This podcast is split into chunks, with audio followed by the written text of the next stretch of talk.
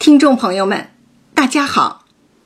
今天这一讲是第五十五回，回目“辱亲女余妾争贤妻，妻幼主刁奴续险心”。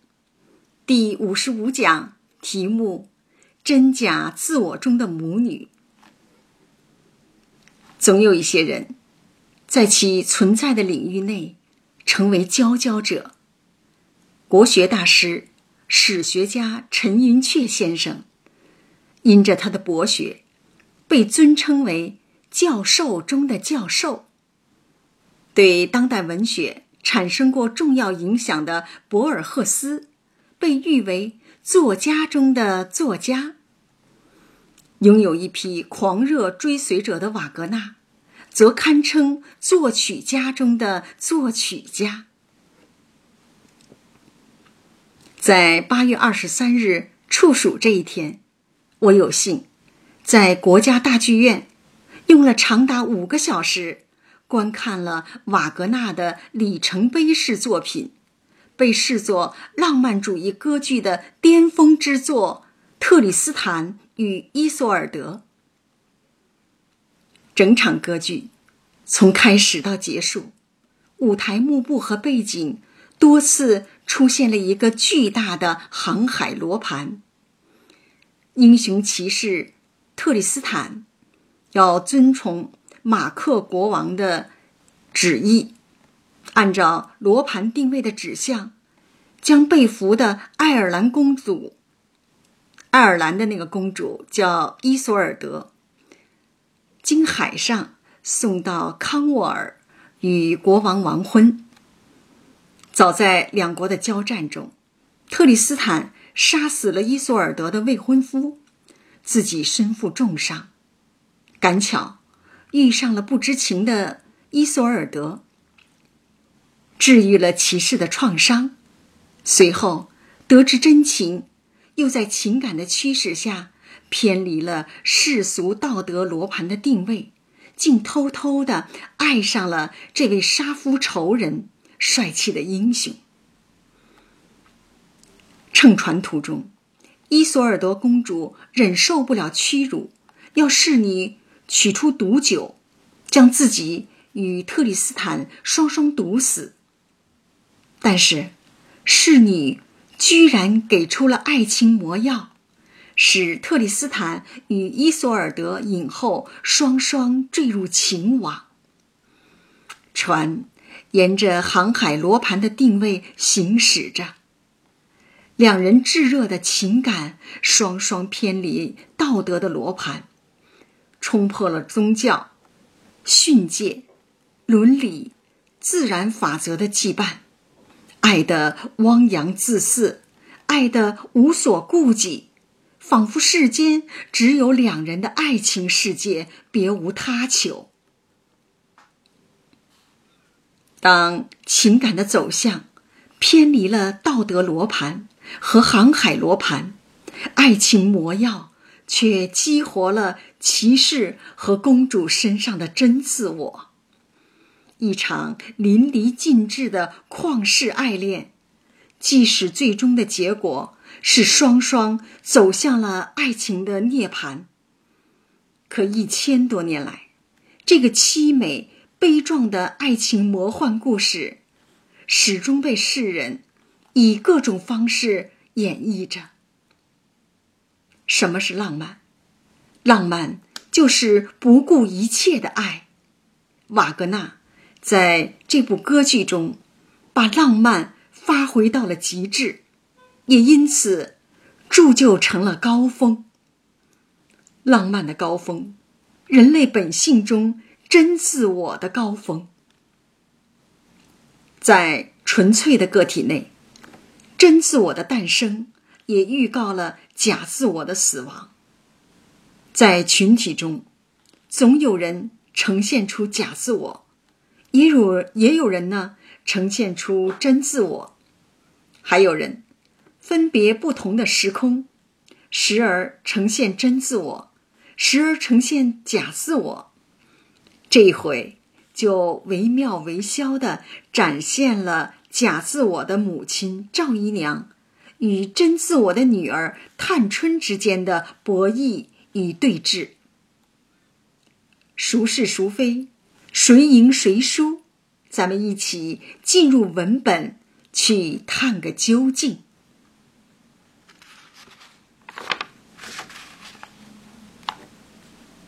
刚将年事忙过，凤姐儿变小月了，在家一月，不能理事，天天两三个太医用药。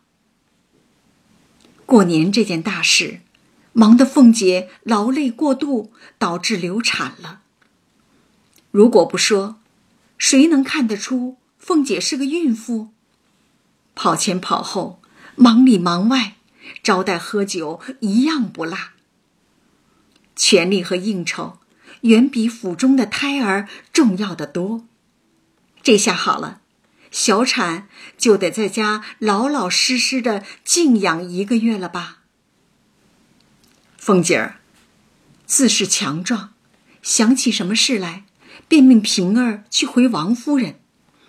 任人见劝，她只不听。权力欲和控制欲极强。唯恐在休假期间自己大权旁落，王夫人便觉得缺失了膀臂，偌大的贾府岂可一日无帅？便将家中琐碎之事一应都斩令李纨协理。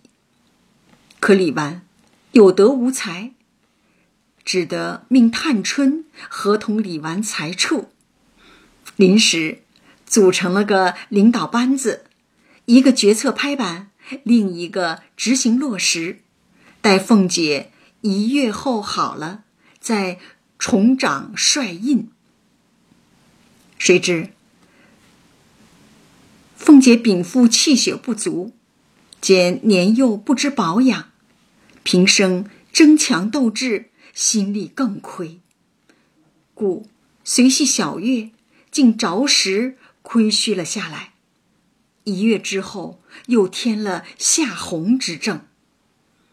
众人看他面目黄瘦，王夫人只令他好生服药调养，不令他操心。性格既是命运，性格也是病源。凤姐的身体先天不足，后天因。争强好斗的性格，又不保养，小产后血流不止，使得原本气血心力的亏损更是雪上加霜。当性格的力度大于药物的疗效时，承受的代价便是要到八九个月才能止住血、补上气、强心力、得康复。鉴于此状况，为了加强园中的人事管理，王夫人又特请了宝钗来担任监事，担任那个监察工作，托他各处小心，有情况可以直接上报委托人。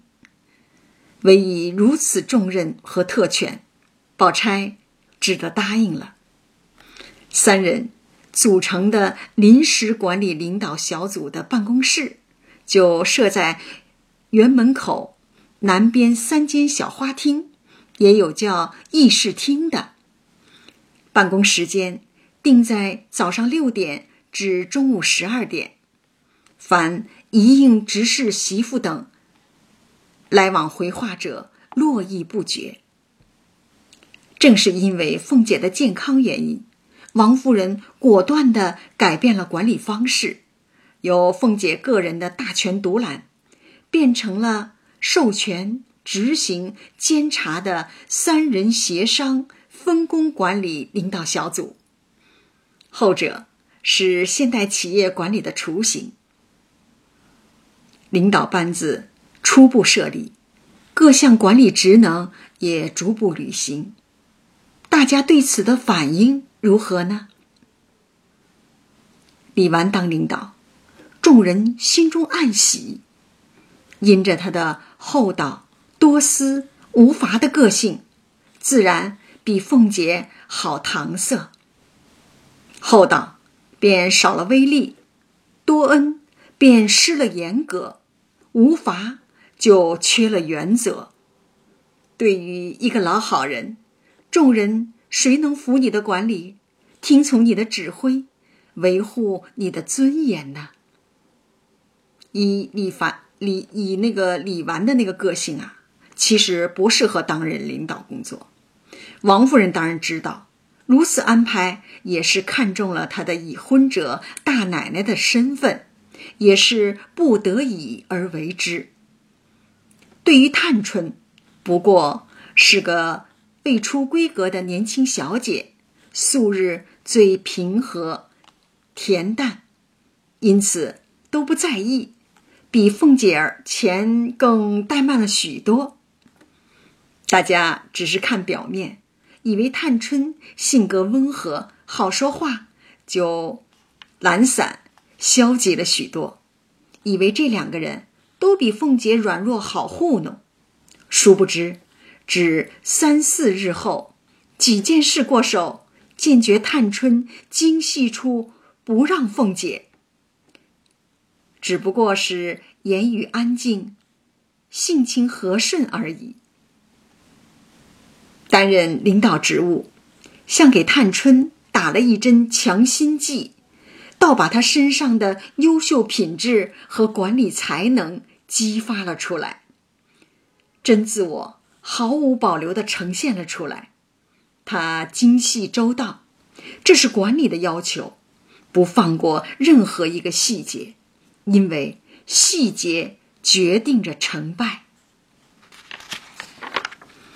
他言语简洁，话不在多而在精，这是他的管理特点。他温和柔顺，这是他的自信低调。你若是狮子，又何须炫耀呢？这连凤姐都没想到，十四岁的探春。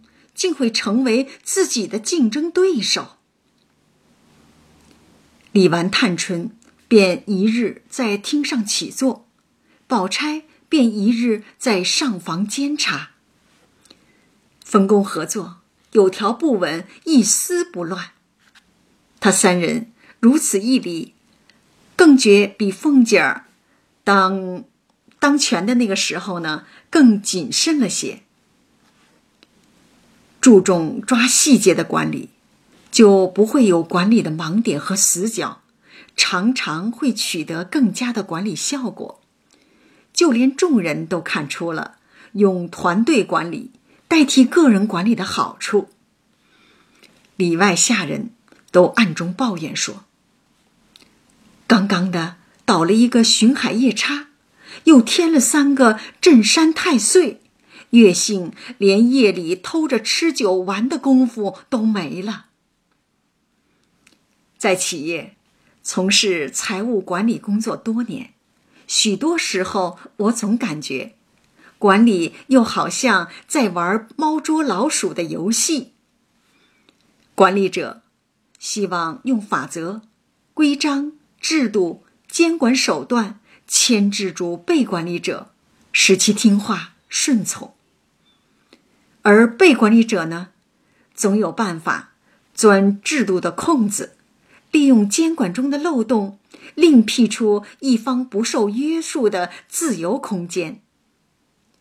不管理，员工会懒惰、放纵、闪杀一盘，像那个散沙一盘啊。管理的太严了呢，员工又难发挥出主观能动性，更别谈创意初心了。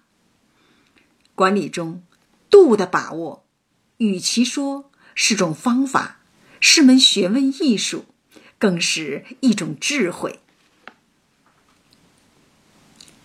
这日，李纨与探春在厅上坐着，刚吃茶时，吴心登的媳妇进来回说：“赵姨娘的兄弟赵国基昨日死死了，昨天死了，昨日回过太太。”太太说：“知道了，叫回姑娘奶奶来。”说毕，便垂手旁视，再不言语。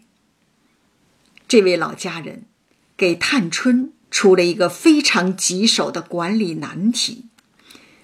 棘手是说，人死了，马上就要领取丧葬费，耽误不得；难题是说，赵姨娘是探春的母亲，赵国基是他的亲舅舅，这本是家中的私事，可赵国基又是贾家家族企业中的仆人。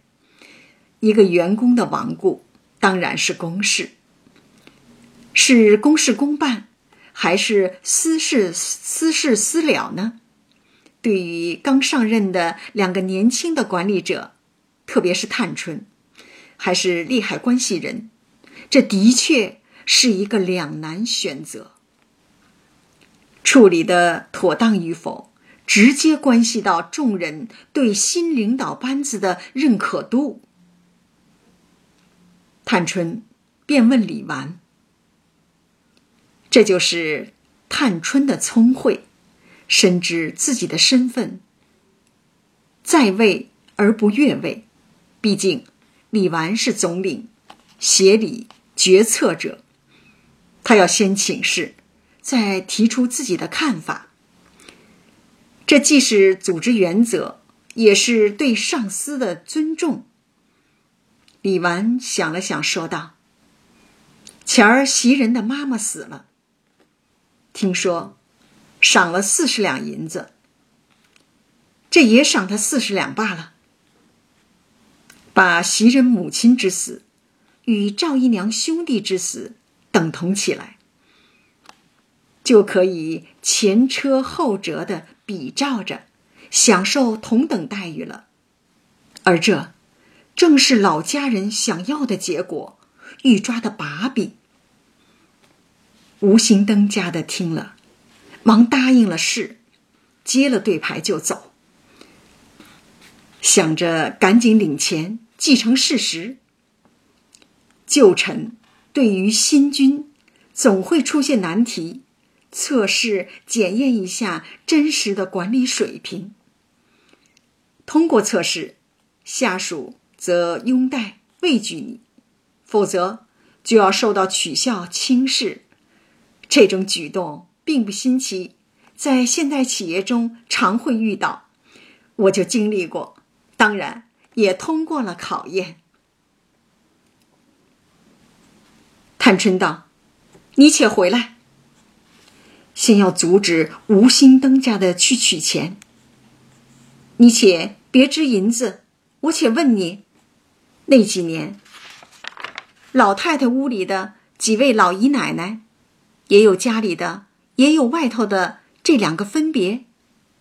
家里的若死了人，是赏多少？外头的死了人，是赏多少？你且说两个，我们听听。还记得吗？上一回中，贾母说袭人，他又不是。咱们家的根生土长的奴才，没受过咱们什么大恩典。对于家生奴才，也称家里的，已享受了较高的待遇。家人过世，补助会少些。如果不是家生奴才，也称外头的，不曾享受过高待遇，家人过世，补助自然会多些。这是贾家的规矩，也还比较人性化。享受待遇的关键，首先是要确定是家里的人还是外头的人。袭人是买来的丫头，当然是外头的人。贾母也早已定了性。那赵姨娘兄弟俩呢？赵姨娘和她的弟弟两个人呢？嗯，都是在贾家，一个是妾。半个主子，一个是仆人，这身份能和袭人一样吗？李纨看不清，可吴心登家的和探春二人心里早就明镜似的。前者是多年的工作经验，后者是刘毅的生活经验。吴心登家的忙陪笑说。这也不是什么大事儿，赏多少谁还敢争不成？这涉及了家族的规矩的事儿，多少人在眼睁睁的看着呢？能说是小事吗？探春笑道：“这话胡闹！依我说，赏一百倒好。若不按例，别说你们笑话，明儿也难见你二奶奶。在企业，只要动钱，就不是随便的事。”不照章办事，就是无理取闹。刚才，探春凭的是经验，现在要的是依据。无心登家的找借口，我查账去，此时都记不得了。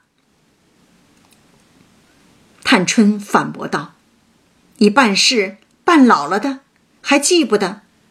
倒来难我们？你素日。”回你二奶奶也献茶去，还不快找了来我瞧。天天干的就是这些事儿，不查账也能倒背如流。老家人在自信能干的孩子面前输了礼，败下阵来，满脸通红，忙转过身来。众媳妇们都伸出舌头，都伸舌头啊。众人呢也在看着笑话呢。吴家的取来旧账，探春见上面清楚的记载：两个家里的赏过二十两，两个外头的赏过四十两，还有两个外头的，一个赏过一百两，因隔省迁父母之旧，外赏六十两；一个赏过六十两。因现买葬地，外赏二十两。探春便递与李纨看了，照章办事，便说：“给他二十两银子，把这账留下，我们细看看。”探春这一回合有理有据，没有被老家人所左右，在众人面前完全展示了真自我，自信。果敢、敏锐，不卑不亢。忽见赵姨娘进来，也不顾李纨、探春让座，说道：“这屋里的人都踩下我的头去了，还罢了。姑娘，你也想一想，也该替我出气才是。”说着，眼泪鼻涕哭起来。刚做决定的事。赵姨娘就赶到办公室里，赶到办公室里来闹，不是吴心登家的去通风报信挑唆，还有谁呢？探春忙问是谁，要替母亲出气。赵姨娘道：“姑娘现踩我，我告诉谁？”探春忙站起来说：“我并不敢呢。”李纨也跟着站起来劝。办公室中的母女大战一触即发。赵姨娘道：“我这屋里熬油似的熬了这么大年纪，又有你和你兄弟，这会子连袭人都不如了，我还有什么脸？连你也没有脸面，别说我了。一个熬字。”道出了这个由丫头转成妾的中年女人，多少生活的艰难和不易。虽生有一儿一女，可并没有母以子贵，改变其卑微的身份。她对自己的身份认同还是仆人、奴才，举手投足、言语行事，没有半点主子的做派。别人对你的方式，都是在效仿你对自己的方式。他以为，脸面是儿女给的，丈夫给的，别人给的，其实是自己给的。自认不如袭人这个丫头，连四十银两的补助都拿不到。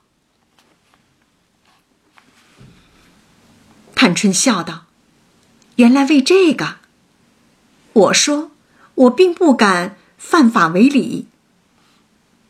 把账翻给赵姨娘看，又念给她听，解释道：“这里祖宗手里的旧规矩，人人都依着，偏我改了不成？将来皇儿收了外头的，自然也是同袭人一样。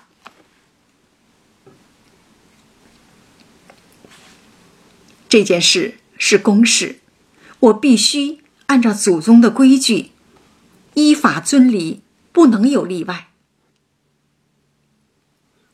袭人是外头的，将来环儿身边有了外头的，当然可以享受袭人的待遇。对事不对人，依法不依情，办公室里不谈私事，秉公守法不徇私情。这原不是什么争大争小的事，讲不到有脸没脸的话上。他是太太的奴才，我是按着旧规矩办。在母亲看来，给钱多就有脸面，给钱少就没脸面。妈妈有脸面，女儿也跟着沾光；妈妈丢脸，女儿也跟着倒霉。亲情关系注定起到连带作用。外部条件决定脸面和自尊。赵姨娘的这种自我是假自我，与此相反。探春则认为，脸面与钱的多少无关。舅舅是王夫人的奴才、仆人，又是家里的，就应该按照规矩支付二十两的银子。我的职责就是照章办事，我的脸面与自尊是我自己给的，与外部无关。这种不依赖外部条件确定的自我，是真自我。假自我的母亲，反倒有了一个真自我的女儿，难怪母女之间会起纷争、闹矛盾。太太满心心疼我，因姨娘每每生事几次寒心。王夫人看中了探春的才干，提名重用了她，可亲生母亲。却总给女儿找茬儿，发难，屡屡令其寒心。我但凡是个男人，可以出得去，我必早走了，立一番事业，那时自有我一番道理。探春的志向是远走高飞，另立门户。打拼出自己的一片事业天地。要是在今天，探春是个勇于自我、勇于呢自主创业的女强人。偏偏我是女儿家，一句多话也没有我乱说的。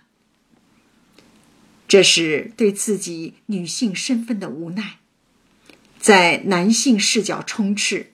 男权文化统治的时代，这种性别的无奈还将延续下去。毕竟，崇尚女权主义、讴歌女性精神的文学作品，只有一本《红楼梦》啊。雪芹一个人敢于抗争整个时代，这是何等的勇气和胆识啊！太太如今因看中我。才叫我照管家务，还没有做一件好事，姨娘倒来先作践我。倘或太太知道了，怕我为难，不叫我管，那才是没脸。连姨娘也真没脸。说着，便滚下泪来。对于一个管理者，不能履行职责，被撤职。才是真正的没脸的。有这样一个女儿，母亲才丢脸呢。赵姨娘的话，更让女儿伤了心。她说：“太太疼你，你越发拉扯拉扯我们，你只顾讨太太的心疼，把我们忘了。想借女儿的权利，工作之便。”多得些好处，探春反问道：“叫我怎么拉扯？这也问你们个人，哪一个主子不疼出力得用的人？哪一个好人用人拉扯的？靠自己的努力上位，得到提升，才是真本事。真才实干的人，哪里用得着人拉扯？自会有人抢着重用你。没有能力，就是把你提到那个位置上，你也胜任不了，反倒害了你。赵姨娘却生气的说道：“你不当家，我也不来问你。如今你舅舅死了，你多给了二三十两银子，难道太太就不依你？都是你们尖酸刻薄，这也使不着你的银子。明儿等出了阁，我还想你额外照看赵家呢。如今没长羽毛。”就忘了根本，只捡高枝儿飞去了。有一种关系叫母子共生，婴儿期的孩子对母亲寸步不能离，母亲就是他的一切。这个时期的母亲也得非常精心的呵护这个刚刚脱离自己身体的小天使。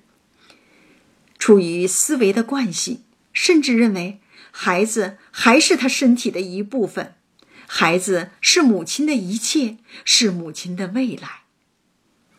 如果随着孩子逐渐长大成人，母子之间还是这种共生关系，就非常危险了。孩子与母亲都难拥有独立的人格，自我发展不会完善。自卑、没有安全感的赵姨娘，就有着强烈的母子共生心理诉求。奴才不只是身份，更是她的一种心理状态。丈夫贾政没能给到她尊严，便转而指向女儿探春，望着尚未出息的女儿，给她拉扯，给她脸面，给她恩德，给她照顾。对于已经成长了的女儿，这个妈妈反倒像个没长大的孩子。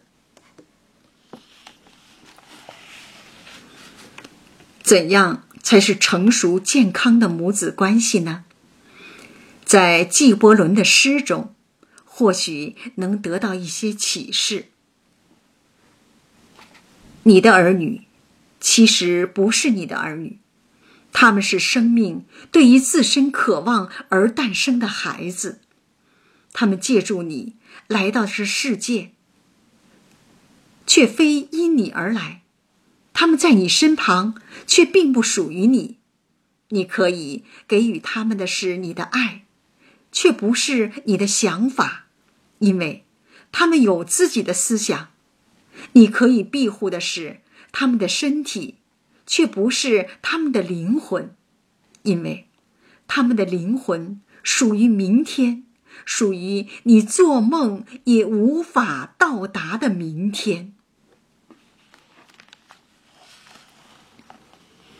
探春气得脸白气噎，哭着问道：“谁是我舅舅？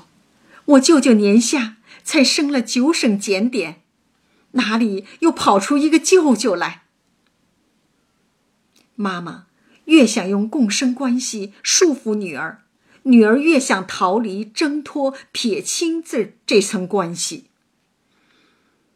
在吵架的气头上，不是经常能听到母子这样的话：“我没你这个虎妈，我也没你这个熊孩子。”探春认了王夫人为妈妈。王子腾为舅舅，妈妈气女儿，女儿也用气反击妈妈。既这么说，环儿出去，为什么赵国基又站起来，又跟他上学？为什么不拿出舅舅的款来？在家里，外甥贾环要尊敬长辈舅舅赵国基，在公共场合，贾完是主子。赵国基是仆人，见了这个小主子，要按照规矩站起来，还要陪他去上学。人的身份要随着时空的变化而变化，这是人的多重属性决定的。看不到这些的人，会非常的痛苦。何苦来？谁不知道我是姨娘养的？必要过两三个月，寻出由头来，彻底来翻腾一阵，生怕人不知道，故意的表白表白，也不知谁给谁没脸。幸亏我还明白，但凡糊涂不知理的，早急了。探春再怎么自信、要强、优秀。架不住母亲不断的唠叨提醒，庶出的身份，还是会隐约的成为他的痛处和软肋。谁都不是完人，探春竟也不是完完全全的真自我。西方更早的经历了二次工业革命，通过文艺复兴和启蒙运动，提倡。自由民主，崇尚人格独立，主张个人承担民事责任，逐渐的进入了人性本位的时代。在中国，官本位延续了几千年，裙带关系、连带责任，至今也没有能够完全的消除。文革期间，入团入党要通过政审。有些单位入职也要通过政审。个人与族人总有扯不清的关系。无论西东，无论是西方还是东方，从身份到契约的转化，都会是一个漫长而艰难的过程。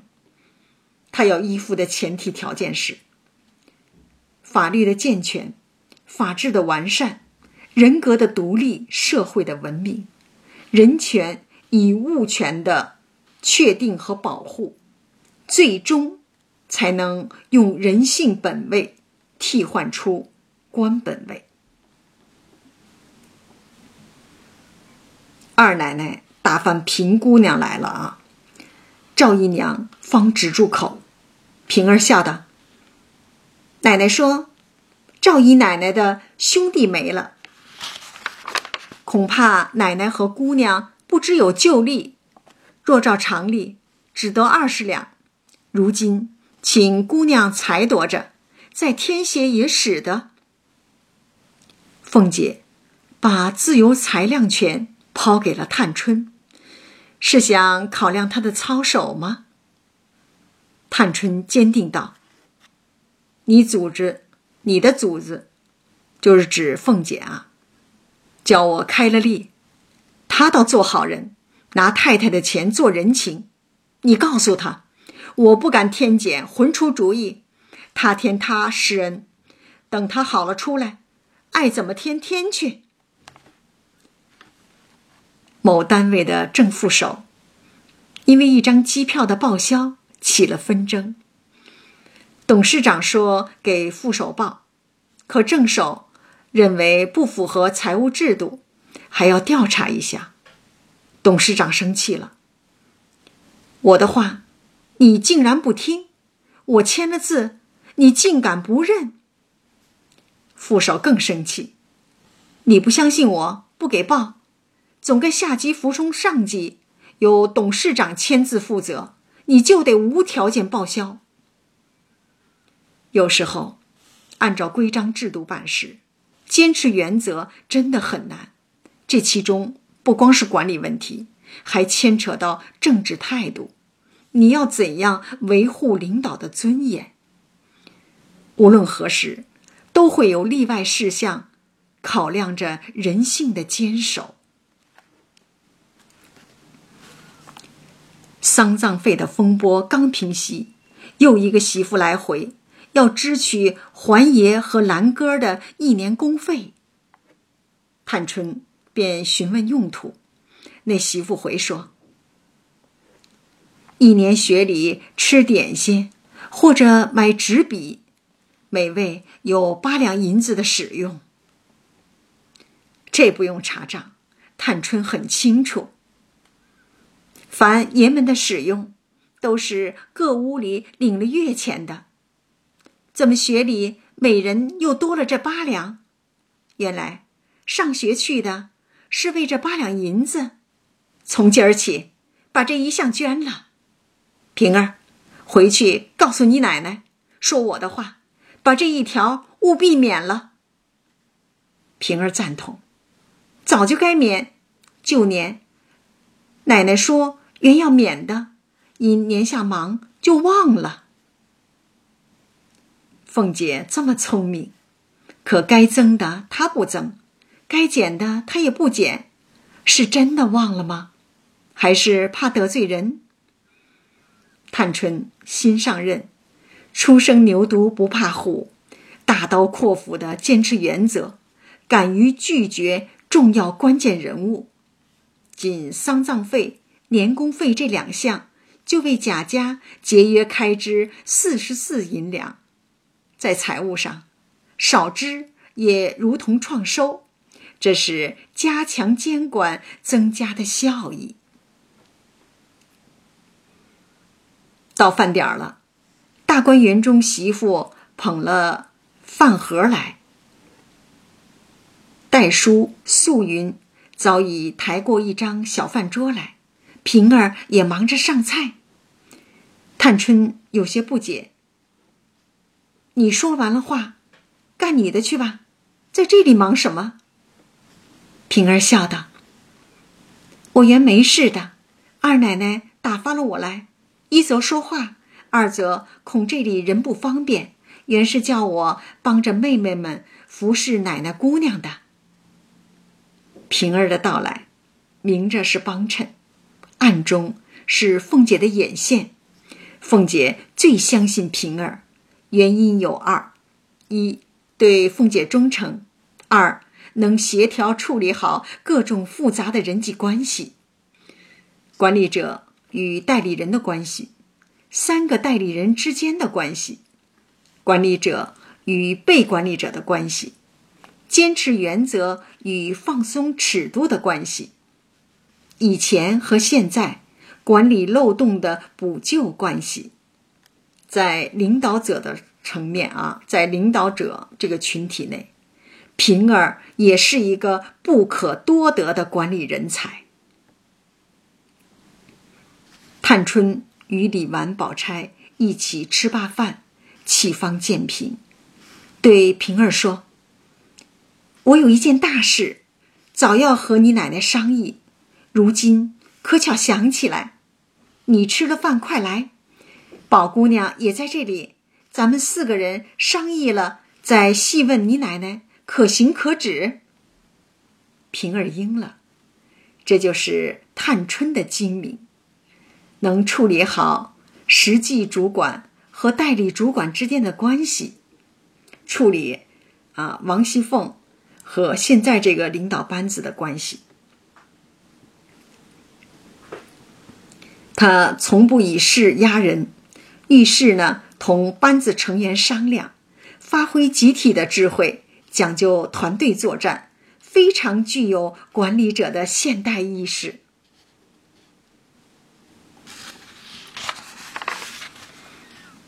平儿回到家，把发生的事原原本本的说了出来。凤姐笑赞：“好，好，好，好个三姑娘！我说她不赖。”凤姐夸的不错啊。整本《红楼梦》，凤姐仅有一次盛赞，在这里给了探春，真是棋逢对手，将遇良才。这还得感谢王夫人，是她重视，启用了探春。凤姐儿向平儿道出了管理的难处。我这几年生出了多少省俭的法子，一家子大约也没个不背地里恨我的。我如今也是骑上老虎了。多省俭了，外人笑话，家下人又抱怨刻薄。若不趁早料理省俭之计，再几年就都赔尽了。管理也是一个非常得罪人的差事，而资金又是众人利益的焦点，特别是当贾家每年出去的多，进来的少时。减少开支就变成了重中之重。探春敢在太岁头上动土，因为还年轻，不知深浅。凤姐敢吗？她知道要硬来，影响到关键人物的切身利益，让你上位的人也可以让你下台。政治权衡要比经济权衡重要的多。以贾家。现有的资金状况还能再维持几年，先得保住自己的领导位置再说。控制欲、权力欲，就是凤姐的生命线。接着，凤姐列出了家中几件大事的预算。宝玉和林妹妹他俩一娶一嫁，老太太自有提及拿出来。二姑娘是大老爷那边的，也不算，生了三四个，生了三还有三四个人，满破着每人花上一万银子。黄哥娶亲，三千两银子也就够了。老太太事出，也满破三五千两，如今再减省些，陆续也就够了。只怕如今。凭空又生出一两件来。贾家真正的当家人还是凤姐。巧妇难为无米之炊，有了米，谁还不会做饭呢？不是有这么一句话吗？一分钱难倒英雄汉。对于一个人，命若游丝，命悬一线；对于一个大家族，则是命悬一钱。凤姐失了血，则生大病；家族缺了钱，就像人体缺了血，也会生大病。钱对于家族的重要性，资金的收支平衡的重要性，凤姐比任何人都看得清楚。在这一点上，姜还是老的辣。凤姐也想趁此机会找个绑臂，把众人对她的恨转移到代理人身上。盘算来掂量去，小的小，嫩的嫩。李纨的心慈手软，像个佛爷，不中用；宝钗又是不干己事，不张口，一问摇头三不知，只顾自保，靠不住。只有探春可以利用，他事事明白，言语谨慎，特别比凤姐强的是知书识字，这就更厉害了。便嘱咐平儿，对探春要恭敬，要顺从，别分辨，谨防新领导拿凤姐开刀。明明是在家休养调理。凤姐的心思可没有一时得闲儿啊！不是派平儿去打探消息，就是与平儿商议谋划之后的对策。如此操心劳累的命，怎么能不影响身体的健康呢？这一讲就讲到这儿，感谢大家的收听。